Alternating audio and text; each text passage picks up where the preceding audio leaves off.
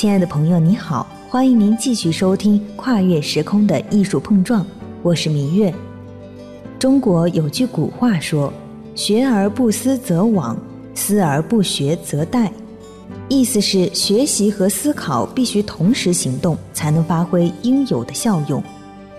这句话从小到大一直在教育着我们。可在听节目的你我，有多少已经忘却了思考？为了学习而学习，最终竟忘了形成独立思考的能力。我想，正是因为黑山学院看到这个问题，才会提供给学生不受约束的学习环境，并挖掘他们的潜力。也正是在这样的环境中，才能培养出向外探求宇宙、向内发现内心的托姆布雷。他透过一系列打圈式的绘画，勾勒出世界的轮廓，也把画外的你我圈入其中，发现异样的新世界。那么，这个新世界是怎么样的呢？下面继续让我们跟随主持人张远远和嘉宾李密的脚步，去一探究竟。Tate 这个泰特现代美术馆，做它一个大型的回顾展。而且这个回顾展其实当年是非常特殊的，一般的回顾展都会用时间线串联这个艺术家，呃，所有成长的这个人生，用这种贯穿的他生命这个职业生涯的艺术作品汇集，按门类或者按时间点来分析这个艺术家工作过程中它的密度、它的厚度、深度。但是这次展览挺特殊的，它是组织理念，其实按理说在策展上面挺有风险的，它。集中的只摘取了非常有冲击力的几个作品，然后跨越了时间和中间，就是有一些中间的过程中就忽略掉，不那么多的解释，然后试图把这些重要的形式中产生关联，然后解读这位大师。这一般的观众没有那么清楚的感觉，这种我们当观看一个展览时候这种节奏，一般看一个长的，信信息量很连贯。平铺直叙似的，但是帮你把事情述说的特别细、特别明白，一步一步的这种展览的时候，非常适合很多公众一步一步的了解、接触和真正按一个时间线、按照某种逻辑来理解艺术家、理理解历史什么的，这是非常惯用的手段。但 CY 这次那个展览是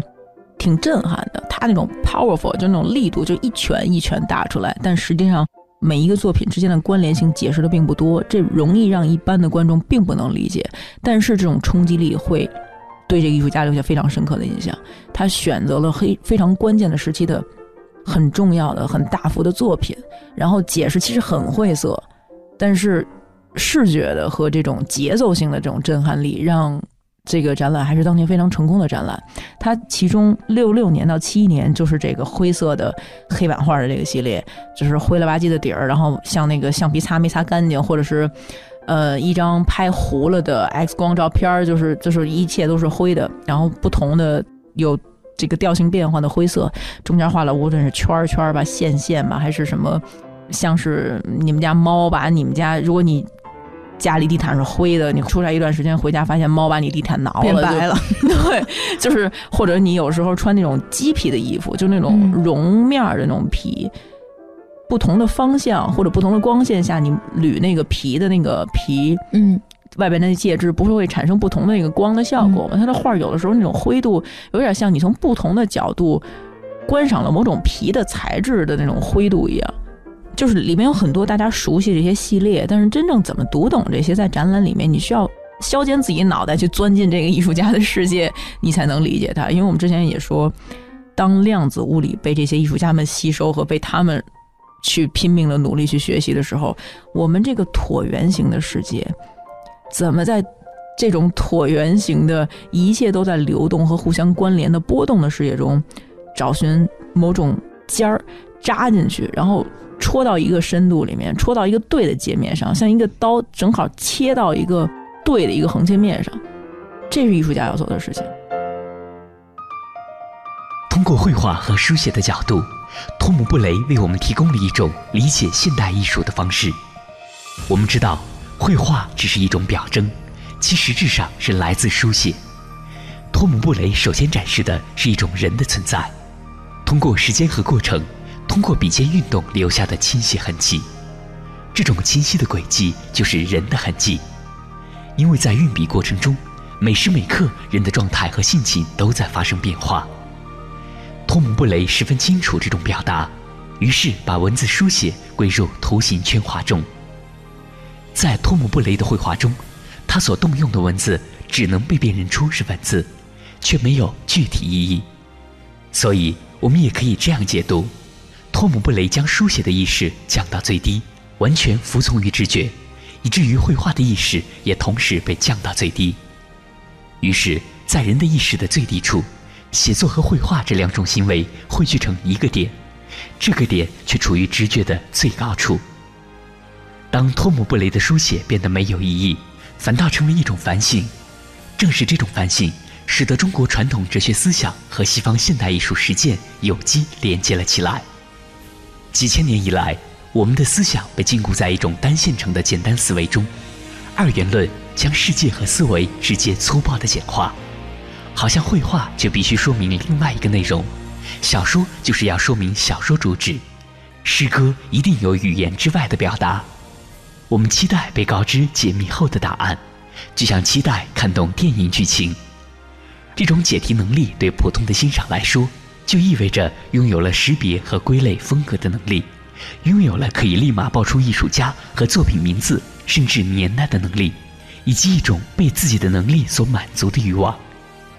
然而，在托姆布雷之后的画作中，文字和图画却令人惊讶地产生了进一步的消解。托姆布雷返还到一种更高境界的不区分，就是让图画暂且保留图画的自然。让文字保留文字的自然，不故意消解两者之间的边界，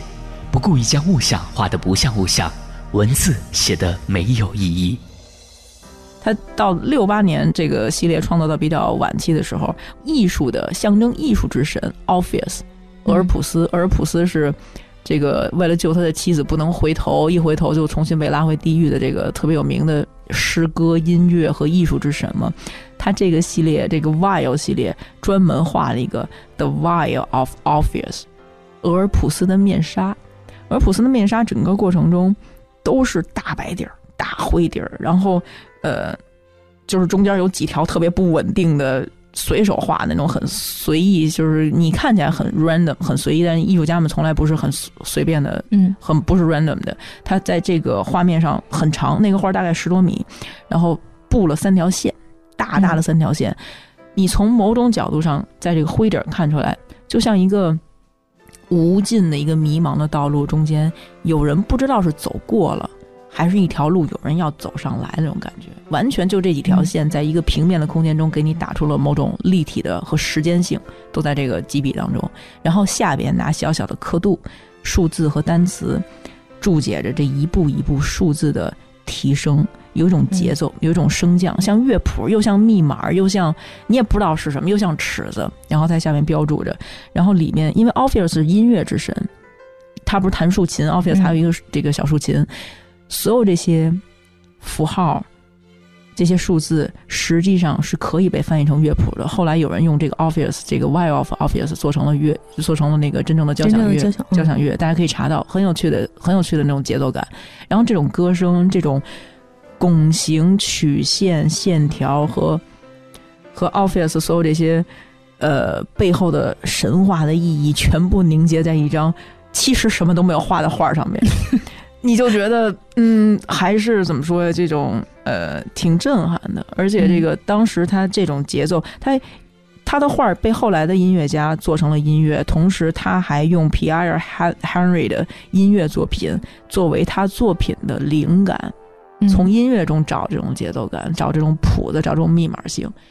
反正是你乍一看就挺懵的。但是如果你耐着性子在前面，嗯，多待一会儿，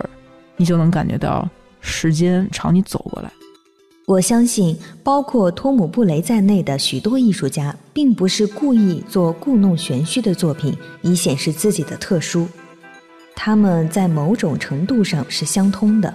他们知道这些作品不是用来取悦大众，而是取悦自己，是一种由个人修养、艺术和生命记忆去完成的作品。因此可以说，托姆布雷这类的艺术家比一般的画家更自由。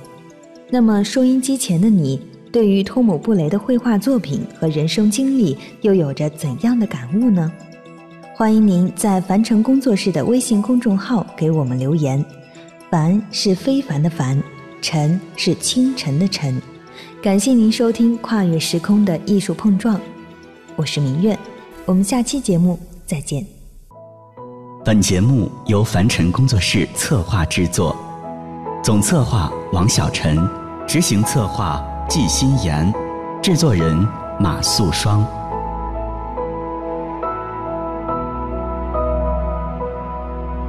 let's shut the world outside, hide in each other's eyes. Just stay with me. Without you, I can't breathe. I beg you not to leave. Stay with me. I'm sorry for the things I put you through.